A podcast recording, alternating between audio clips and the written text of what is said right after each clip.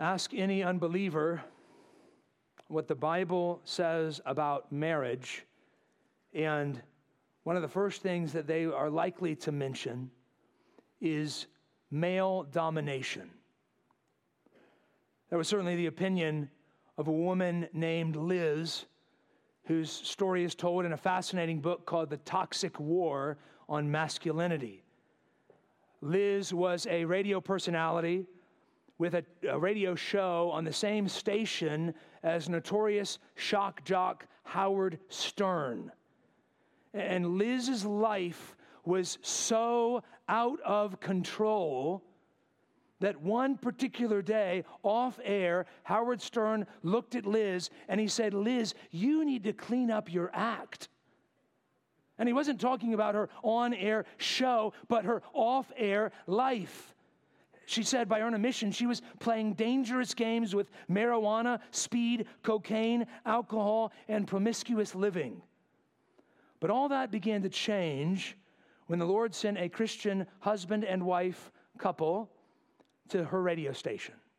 And for the first time, Liz encountered a Christian friend. Eventually, this Christian couple invited Liz to church. Eventually, she came. I want you to imagine the scene. Here was a promiscuous, drug addicted, card carrying feminist woman entering a church building for the first time in her adult life. And guess what scripture passage was preached that morning? Ephesians 5 Wives, submit to your husbands as to the Lord. How would you respond in that moment? Maybe for somebody in this room, this is that moment. Maybe you're considering Christianity really for the first time or considering PBC for, for the first time, and you happen to show up here this morning and we're talking about wives submitting to their husbands, and you're thinking, really? Perhaps there are others in this room and you're serious, committed Bible believing Christians, yet if you're honest with yourselves, you're a bit embarrassed by what the Bible teaches here. Couldn't you talk about something else today? Maybe you're hoping that someone will come along and explain these passages away. But no matter how difficult or uncomfortable some of these verses might feel for us 21st century Westerners, the job of a pastor is a lot like a mailman. A mailman's job, sorry, postal worker's job. Postal worker, this is a series on biblical manhood and womanhood. Ladies can deliver the mail too. That's you. We're so grateful for you. Postal worker's job is to deliver the mail, not to readdress it, not to throw it away, not to edit it, but to deliver it. So too, the pastor must faithfully proclaim what the Word of God says. And so, with that in mind and that on my heart, the, the big idea that I hope to explain to you from the text we just read in Ephesians 5 is that because men and women are equal and different, we have different roles and responsibilities in marriage. Because we're equal and different, we have different roles and responsibilities in marriage. We're going to unpack that big idea by exploring two unique roles in marriage, two important responsibilities in marriage, and one ultimate reason for marriage. But before we dive in, just a couple of words to everyone here listening. If you're not married and don't expect to ever be, that's okay. We're so grateful that you're here today. I want you to notice that Ephesians 5 is written not to couples, but to a church. So if you're here and you never expect to be married, either you've been married and your husband or wife has passed, or, or you just are lifelong single, that's totally fine. You, you are a gift from God. And yet, do you see how the local church is responsible to care about the marriages in its church? So this is for you, lifelong singles. Part of your job is to help us married folks see our blind spots and love each other better. So listen with an ear to your brothers and sisters and your church family so that you might serve them. If you're not married, but you hope to be one day, listen carefully to the type of person that God expects you to be. Men, listen carefully to what God expects of a husband. Single ladies, listen carefully to what God expects of a wife. And I would challenge you as well that, that you should also see in the text the particular type of person that you should look for. Ladies, there is a particular kind of man presented in our passage, and you ought to not settle for anything less than that. And men, there's a particular type of woman pictured in this passage. And, and I would challenge you to stop setting your sights on everything the culture tells you to look for in a woman and set your sights here. And to the married folks in the room this morning, this sermon is not about your spouse, it's about you. Perhaps for some of you right now, that means you need to have a little bit of elbow room so that way you're not tempted to go like this at some point in the sermon.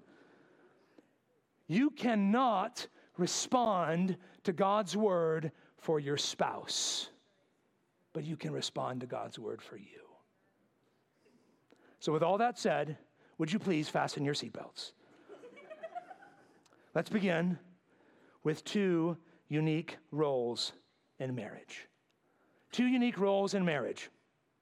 A few years ago, a popular Bible teacher ruffled some feathers when he said that the evangelical church in America is filled with same sex marriages. Now, he did not mean that evangelical churches are filled with homosexual couples, but evangelical churches are filled with heterosexual couples where you can't tell the difference between what it means to be a husband or a wife where marriages function as if there's a generic spouse, but not a particular husband or a particular wife. But in marriage, biblically, there are two basic roles that God has assigned for men and for women. Men are called to be sacrificial heads, and women are called to be submissive helpers. Let's start with the men. Ephesians 5:22 says, verses 22 and 23, Wives, submit to your own husbands as to the Lord. For the husband is the head of the wife, even as Christ is the head of the church, his body, and is himself its Savior. Now, a few weeks ago, if you were with us, we saw how both Adam and Eve were guilty in the garden, but who was held responsible? Adam was. That's what it means to be ahead. Even when your wife or children are guilty, you're responsible. And we see here in Ephesians 5 another head who freely takes responsibility for his bride. You and I, believers, we were very, very guilty for our sin. But unlike the first Adam, Jesus had no guilt. And yet, what did he do? He took responsibility. He said, I'll, I'll bear that weight for my people.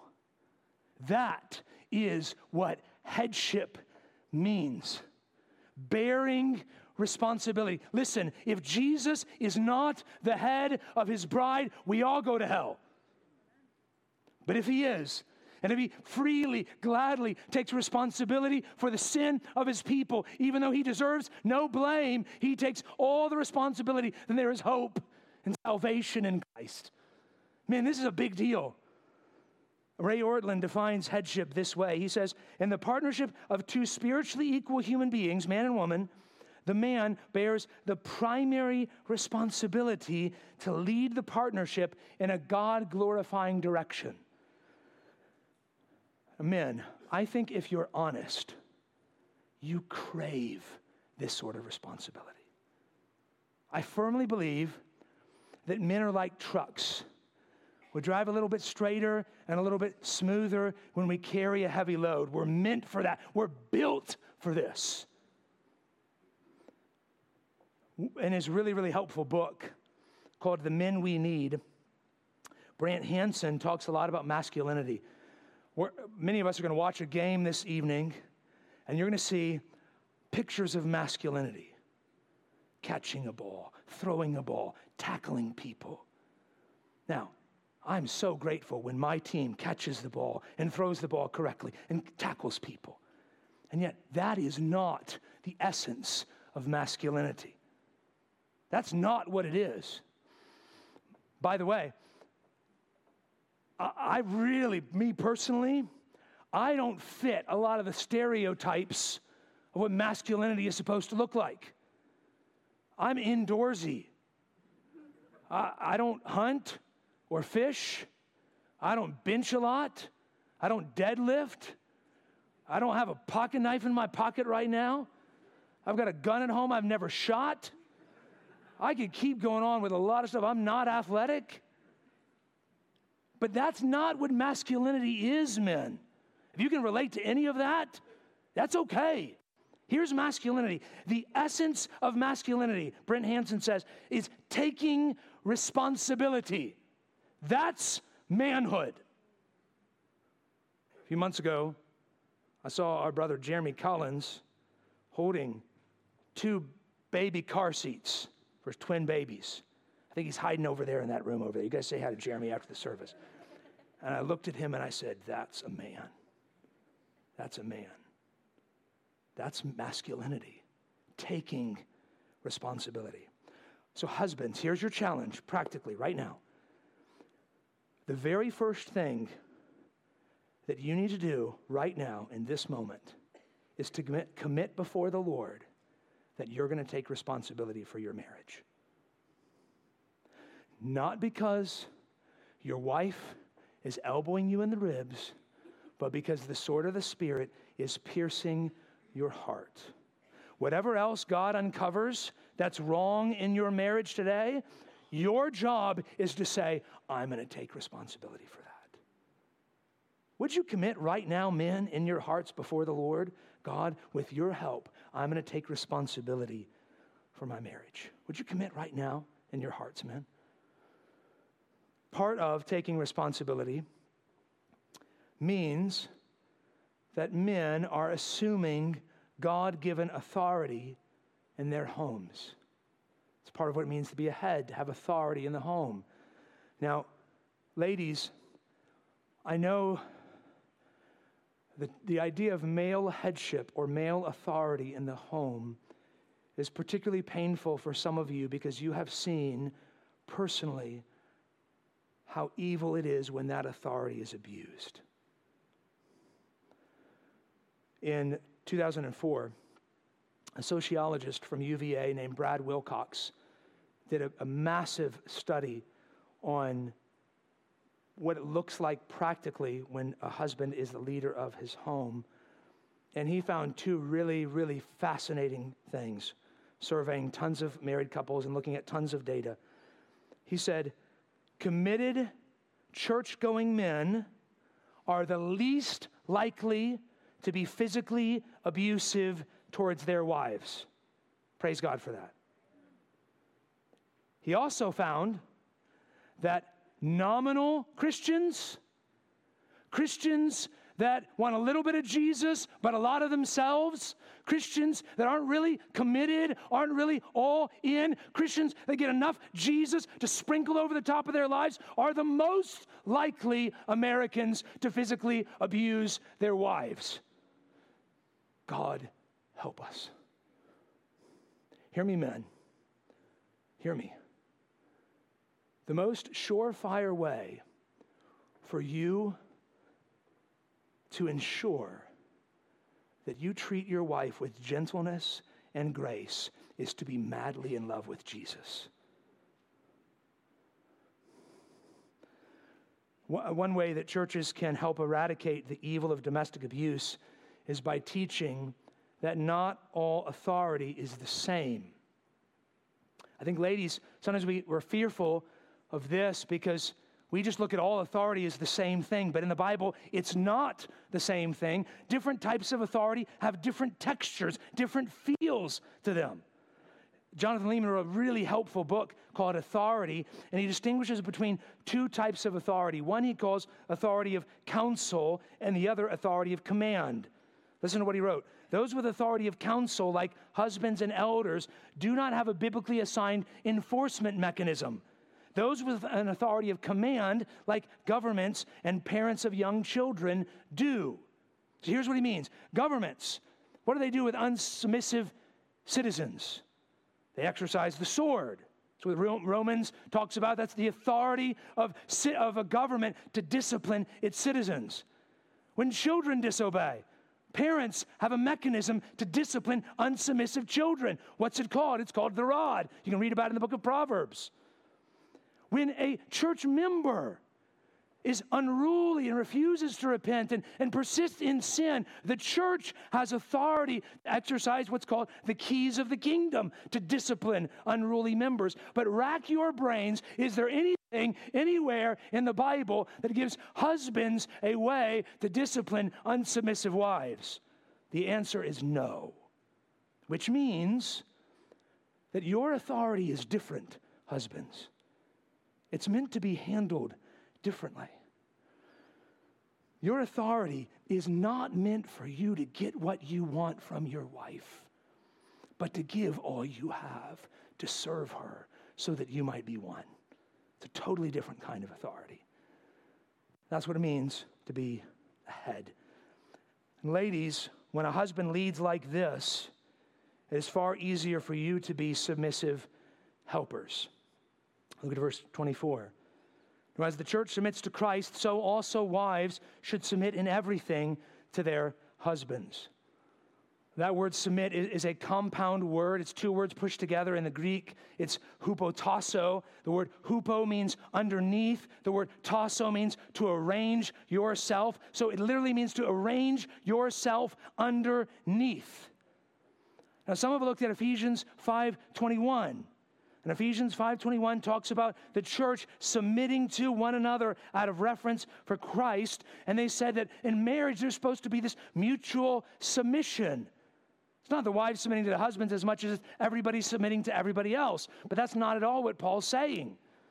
Paul talks about submission in verse 21, and then he gives three examples of where submission matters wife towards her husband, children towards their parents, and a bondservant towards his or her master. So, this is not saying that there is no submission for a wife to have towards her husband. He's actually saying that this is a special call for a wife to align herself underneath the headship, the authority of her husband. Now, ladies, this is not about who's smarter.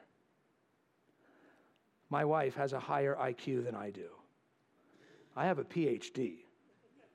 She has a higher IQ than I do. It's a true story. I didn't make it up. I can show you the data. She's smarter than me. She's a better leader naturally than I am. And yet, God says, This is how I designed the family to function. This is not about skill. This is not about worth. This is not about value. It's about obedience. Now, I want to spend a little bit more time here because submission makes women vulnerable. If you read 1 Peter chapter 3, Peter talks about wives being the weaker vessel I think part of what he means is they're weaker because they're in this position of submission. Puts them in a vulnerable position. So I want to take a few minutes and answer some commonly asked questions about submission. And then I want to invite you at the end of the service, if you have more, however many you have, uh, ladies, men, I would love to sit here as long as I need to to help answer these questions for you. I'll be right up here for a Q&A after the service. Here's some of the main questions that I thought of Should I submit to my boyfriend? The answer to that is easy no. Look at the text. Wives, submit to your own what?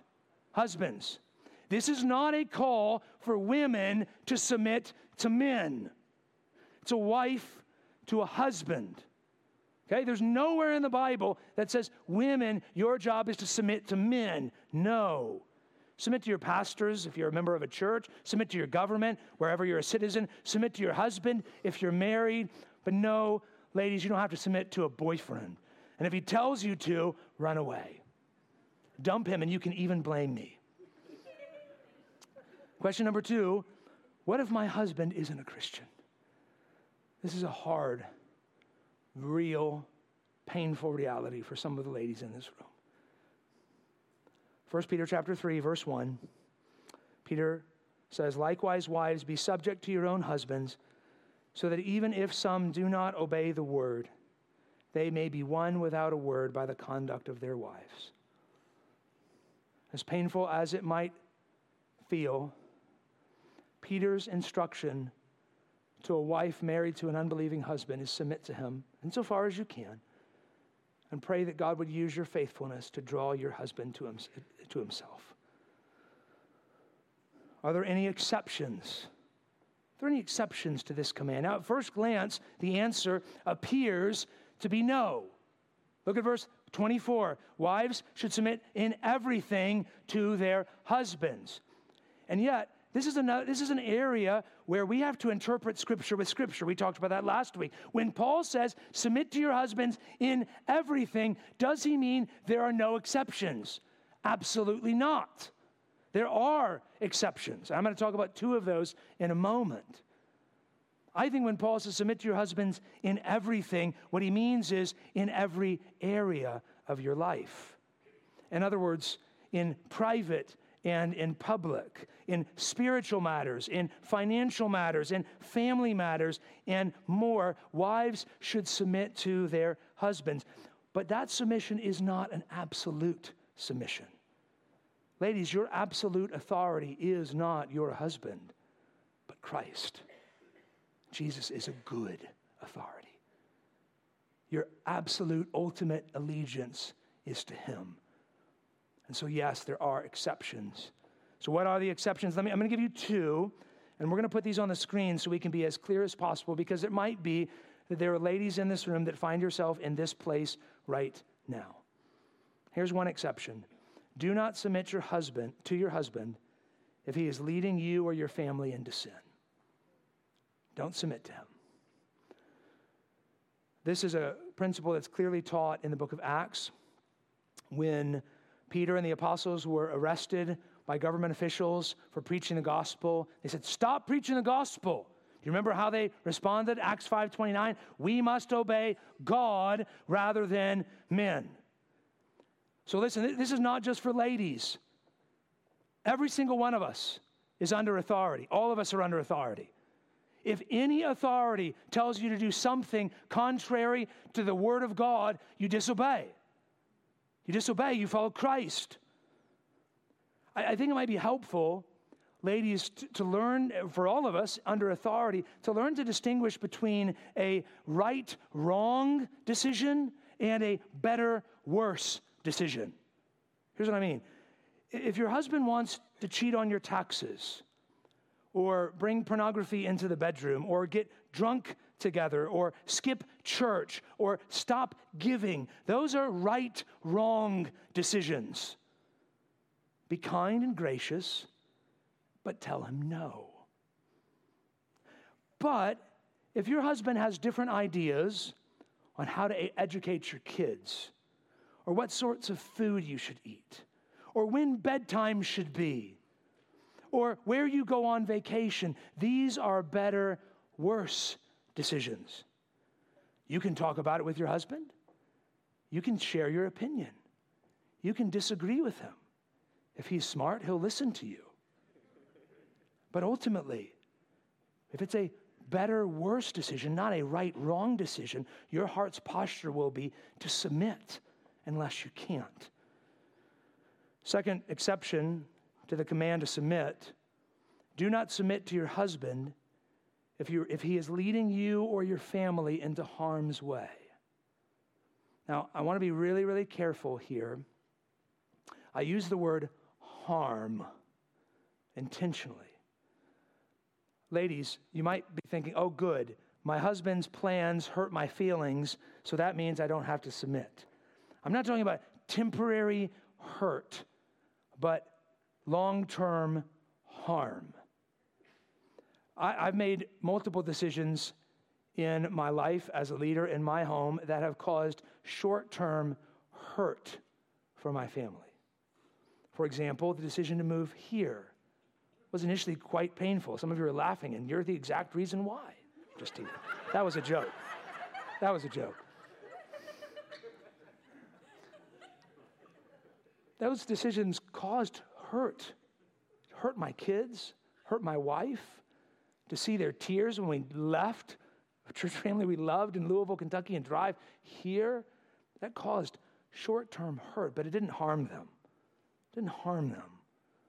And so Holly was right and wise and good to submit to my leadership. But what about when your husband is leading you into a decision that can cause long term serious harm for your family? The clearest biblical example I can give of this is in 1 Samuel 25, we learn about a woman named Abigail. Her husband Nabal was a fool. And Nabal, you can read the story this afternoon in 1 Samuel 25. Nabal makes this foolish decision that's going to get his entire household killed. And you know what Abigail does? She doesn't submit. She appeals to another authority, the soon to be King David. And God blesses Abigail for her disobedience. And God kills Nabal the fool. The clearest present day example I can think of is the demonic evil of abuse. Ladies, hear me. You are not called to submit to an abusive husband. God forbid. Whether he claims to be a Christian or not, if he is physically or sexually abusing you or your children, do not submit to that. Go to the civil authorities so that they can help protect you and punish his evil conduct. Now, husbands, I want you to listen to me. If you are mistreating your wives or children in that way, I hope you are terrified right now. I hope you are so terrified you break down in tears and cannot leave this room without repenting. Listen to me. PBC needs to be a, a safe place for repentant sinners, but not for unrepentant sin. This needs to be a place where we will deal with and expose sin. And men, if you're mistreating your woman, I pray that God exposes it. And ladies, if you do the hard and painful work of exposing that demonic evil, I promise you, you have pastors and a church family that will come alongside you and help you. We're not always done well, but we will strive to do right by you.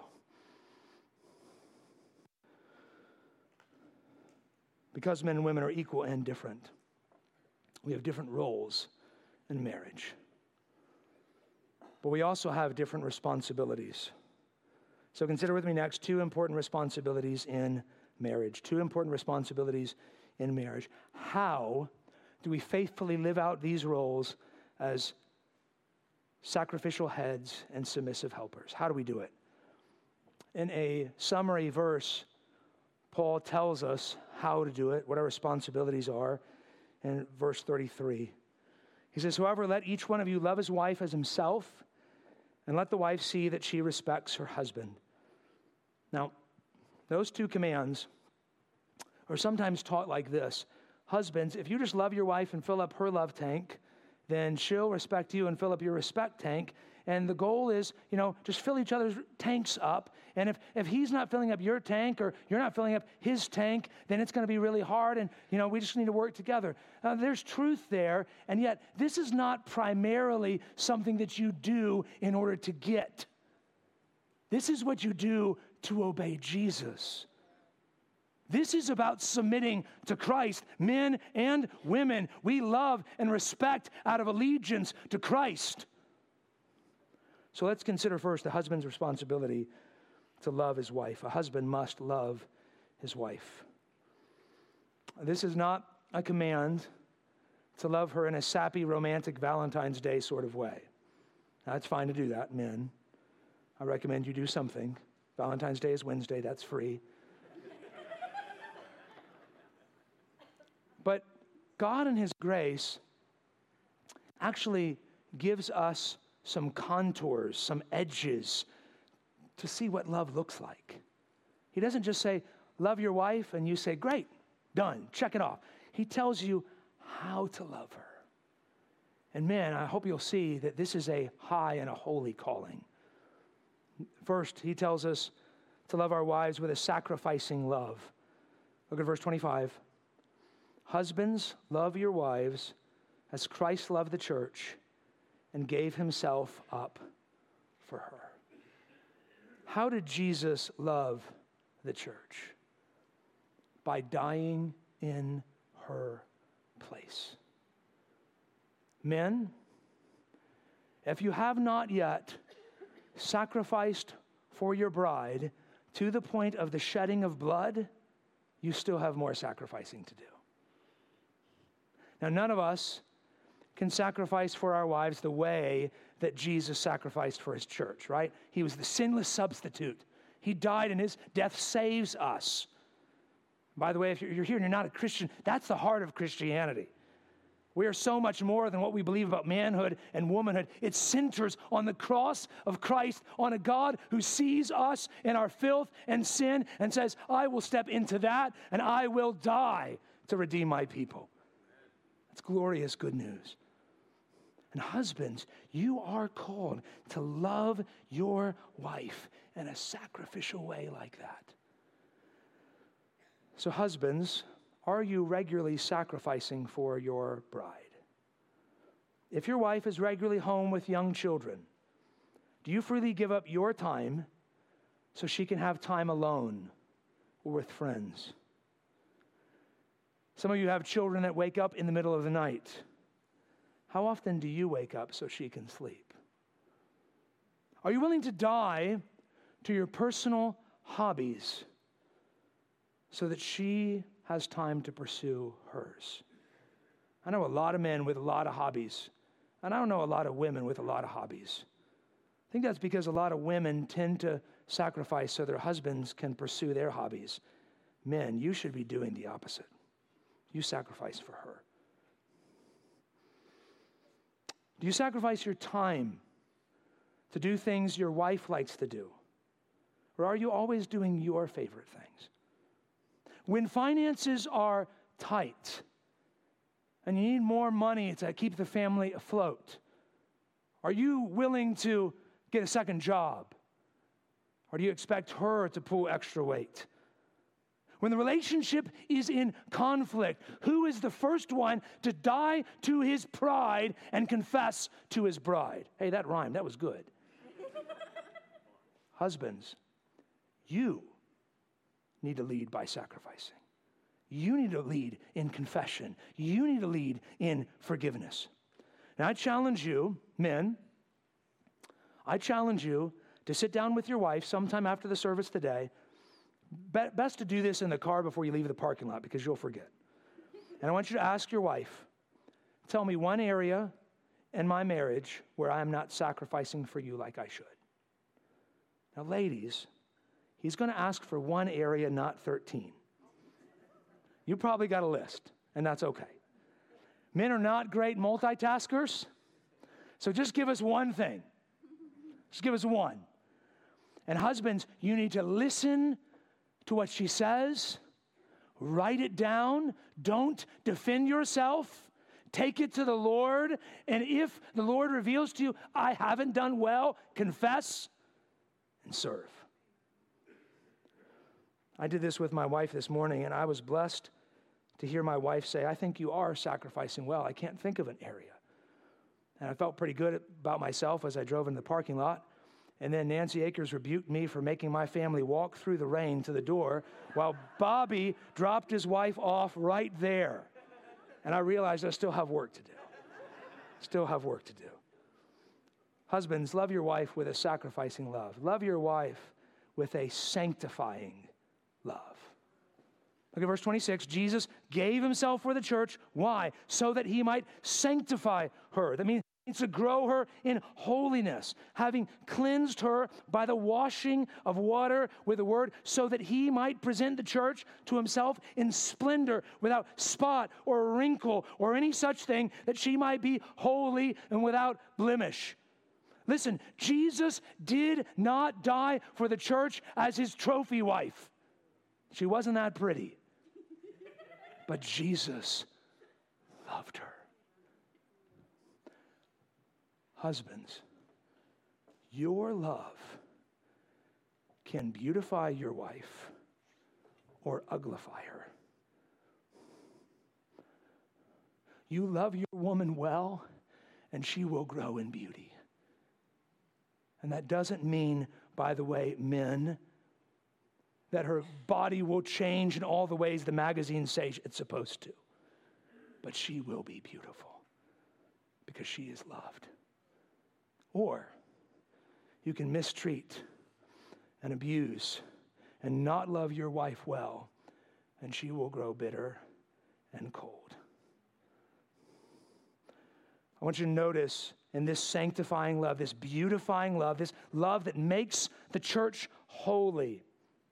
I think we're called here as husbands to lead our wives in holiness, to lead our families spiritually. I think there is a sense in which, husbands, this is the way you're called to lead your bride spiritually. Everything else is kind of a subset of that. The man who fails to lead his wife spiritually is a man who is shirking his most important earthly responsibility. So, husband, I want you to evaluate yourself here. Are you praying with your wife? Do you ever read the Bible together? Who leads the way in your home in terms of church involvement? On a Sunday morning when you feel like sleeping in? Do you say, honey, we'll go if you want to go? Or do you say, no, honey, we're going? Do you let your wife take you to church or do you bring her? Who's leading the way spiritually in your home? Do you know how your wife is doing spiritually? How are you helping her grow in her walk with the Lord? Who is leading spiritually in your home? Husbands, I know this is terrifying for some of you because you have godly wives. Frankly, I think most of the ladies here are a lot godlier than most of the men. Men, I love you. Ladies, Men, you are not called to lead your wife spiritually because you are more spiritual, but because you are the head. If you love her, you will love her soul. And, ladies, just another word to those of you that do not have a believing husband. I'm so proud of you, those of you that are here by yourself with your kids, faithfully gathering with God's people. Keep it up. I'm praying for you. We love you. Husbands, you're called also to love your wife with a cherishing love. Look at verses 28 to 30. In the same way, husbands should love their wives as their own bodies. He who loves his wife loves himself. For no one ever hated his own flesh but nourishes it and cherishes it, just as Christ does the church, because we are members of his body. So, just like you are aware of the needs in your body, you are called to be aware of the needs of your wife and cherish her and care for her and meet those needs. Her needs are your responsibility, husbands. Now, I was thinking about this. Um, some of you that know me well, you know that I'm not a very aware person. Things will happen around here in the church building, and I won't notice it for like three or four weeks. I'm like, hey, when did that get there? You actually put it there a month ago. Oh, I forgot. Sorry. I'm not a very aware person. I just, things just don't notice certain things. But as I was studying, it really convicted me because you know what I am aware about? When I'm hungry, I'm pretty aware. I'm aware of the needs in my body. And men, I think you are too. You are called to be that aware of the needs of your bride, to study her and know her so well that you cherish her and you meet those needs. Finally, we're called to love with a clinging love, not, not a clingy love. Ladies, you don't want your husbands to be clingy, but you want your husband to cling to you. Look at verse 31. Therefore, he's quoting Genesis a man shall leave his father and mother, hold fast, cling to his wife, and the two shall become one flesh. Isn't it interesting? Even though both husband and wife are called to leave their home and form a new home together, the command isn't for the wife to leave mom and dad, but for the husband. The husband to leave and cleave. Perhaps there's a lesson there. Perhaps husbands, in our passivity, we're tempted not to leave our past behind and cling to this one woman well. Husbands, how are you doing here?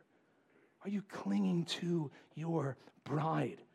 Have you allowed other loves to capture your eyes, your heart, or your mind? Do you expect your wife to cling to you while you remain unwilling to truly cling to her?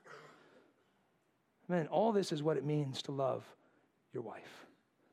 You can say, I love my wife, but Jesus would ask you, what about this? What about this? What about this? What about this? Are you loving her like that?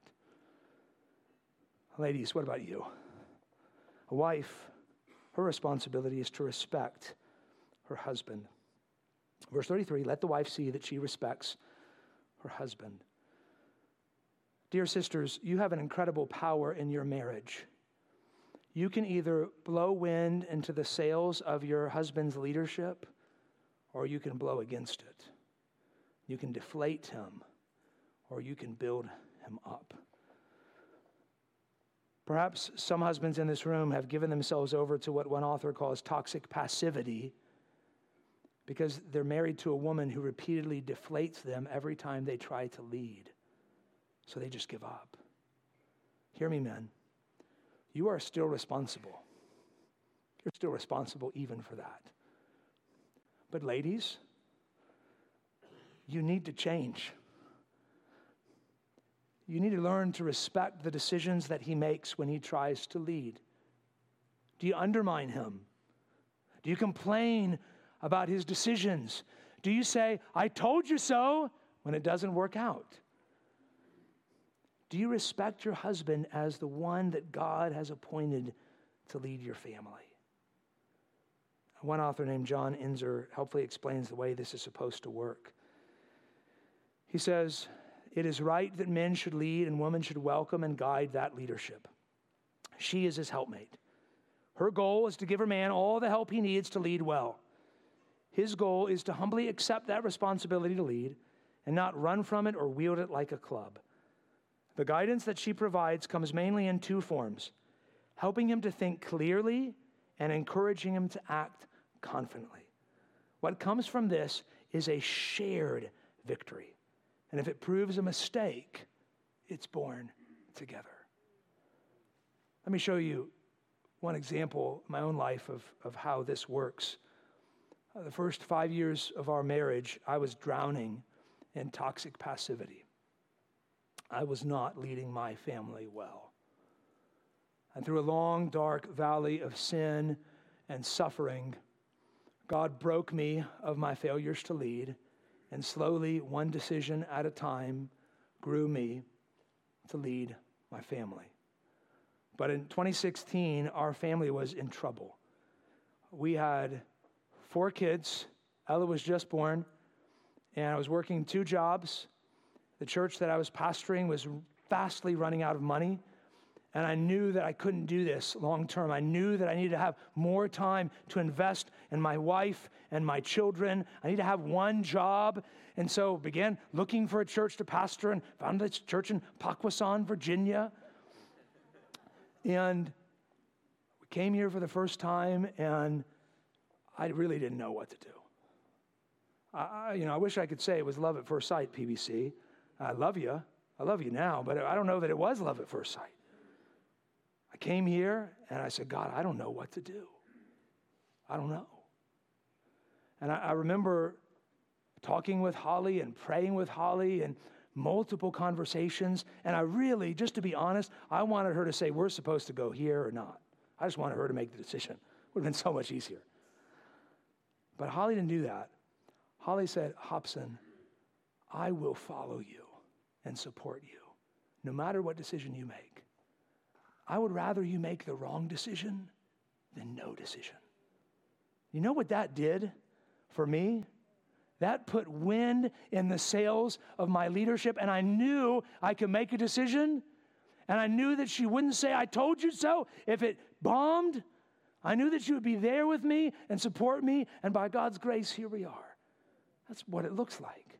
Not perfectly, but that's what it looks like. So, ladies, when you respect your husband like that, and you give him the opportunity to lead like that, you put wind in his sails. Some of you ladies already know that you failed here, so here's my challenge to you go to your husband this afternoon and confess. tell him you're sorry. Husband, I, want you to lead, but I haven't let you, and I'm sorry. And then ask him to lead you. And then let him make a decision. And then, when he makes that decision, even if you don't like it, unless it's a right wrong decision, if it's a better worse decision, even if you don't like it, look for something good in it to encourage. And may God use little steps like that to grow you and your husband to do this well. Now, why is all this so important? Consider finally with me one ultimate reason for marriage. Husbands and wives, I hope to some extent you feel absolutely crushed by Ephesians 5 because this is a crushing text. This, whether you're a man or a woman, is really, really hard. And it's especially hard if you're sitting in your chair this morning and your marriage is already a mess. Cleaning up that mess and making it look like this is going to be the hardest thing you've ever done in your life. Some of you are thinking right now, maybe I can just wait it out. You know, 5, 10, 40 years. All I got to do is survive another 40 years, and then I'll see Jesus, it'll be fine. Listen, you, you need a big vision for what your marriage could be bigger than just better in the short term. You need something bigger than that.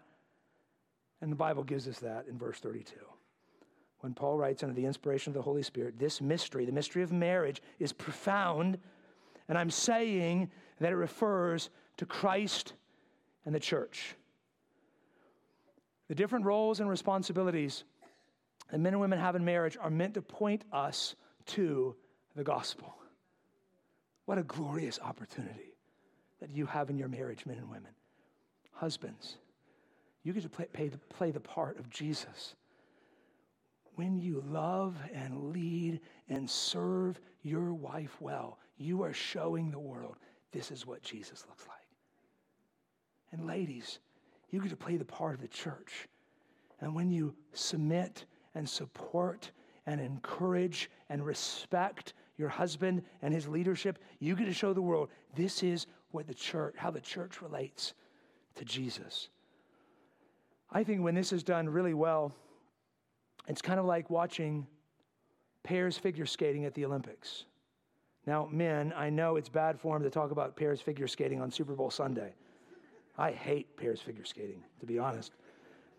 And yet, it's a great illustration. You think about strength, the man on the ice, throwing that woman and spinning her in the air, and beauty, his strength makes her look beautiful and glorious. He initiates, she responds, he leads, she follows. There's nobody in the sidelines chanting, Oppressor, how dare he throw her? Nobody's saying, She needs to throw him now. Let's make this equal. Everybody sees that and they say, This is beautiful. This is glorious. That's what this is supposed to look like. And it points to something bigger and better than the short term happiness of your marriage. It points to God's design for the universe Christ and his people forever. Is that the type of picture that your marriage is displaying? Perhaps all that just feels too impossible. How can I possibly do that? Whether you're a husband or a wife, the answer is, as it so often is, to look to Jesus. Ladies, who's the best example of submission in the Bible? It's Jesus. It's Jesus. Look at Jesus during his earthly ministry. He's repeatedly submitting to people that are infinitely inferior to him. Jesus did not submit because he was weak, he submitted because he was so strong. And ladies, it is not weakness to submit like Jesus submitted, it's beautiful, glorious strength. And husbands, who's the perfect head in Scripture? It's Jesus. He's the one that sacrifices for his bride. He's the one that takes responsibility for her blame. He was tempted and tried for his church. He lived and died and rose from the dead, and even now ever lives to pray for his people. You want to be a good head, you look to Jesus. Ladies, you want to be a submissive wife, look to Jesus. Don't leave here overwhelmed by the weight of your sin. Feel that weight then confess it and leave overwhelmed by the beauty of Jesus. When Liz heard the sermon text that morning and that service, I bet you could have heard her eyes rolling in her head. But then the preacher read the rest of Ephesians 5 and how husbands are supposed to love their wives. And she turned to her Christian friend and she said, If ever I met a man willing to die for me, I would marry him in a heartbeat. And her friend just whispered back, There already is a man who died for you. His name is Jesus. And right there, in the middle of that worship service, in the middle of a sermon on wives submitting to her, their husbands, that card carrying feminist woman gave her life to Jesus. And she submitted to King Jesus. Men and women, that's what all this is about. Husbands, we lead our wives because we're submitting to Jesus. Wives, we submit to our husbands because we're submitting to Jesus. All of this is meant to point to Him. So let's praise Him together. Would you pray with me?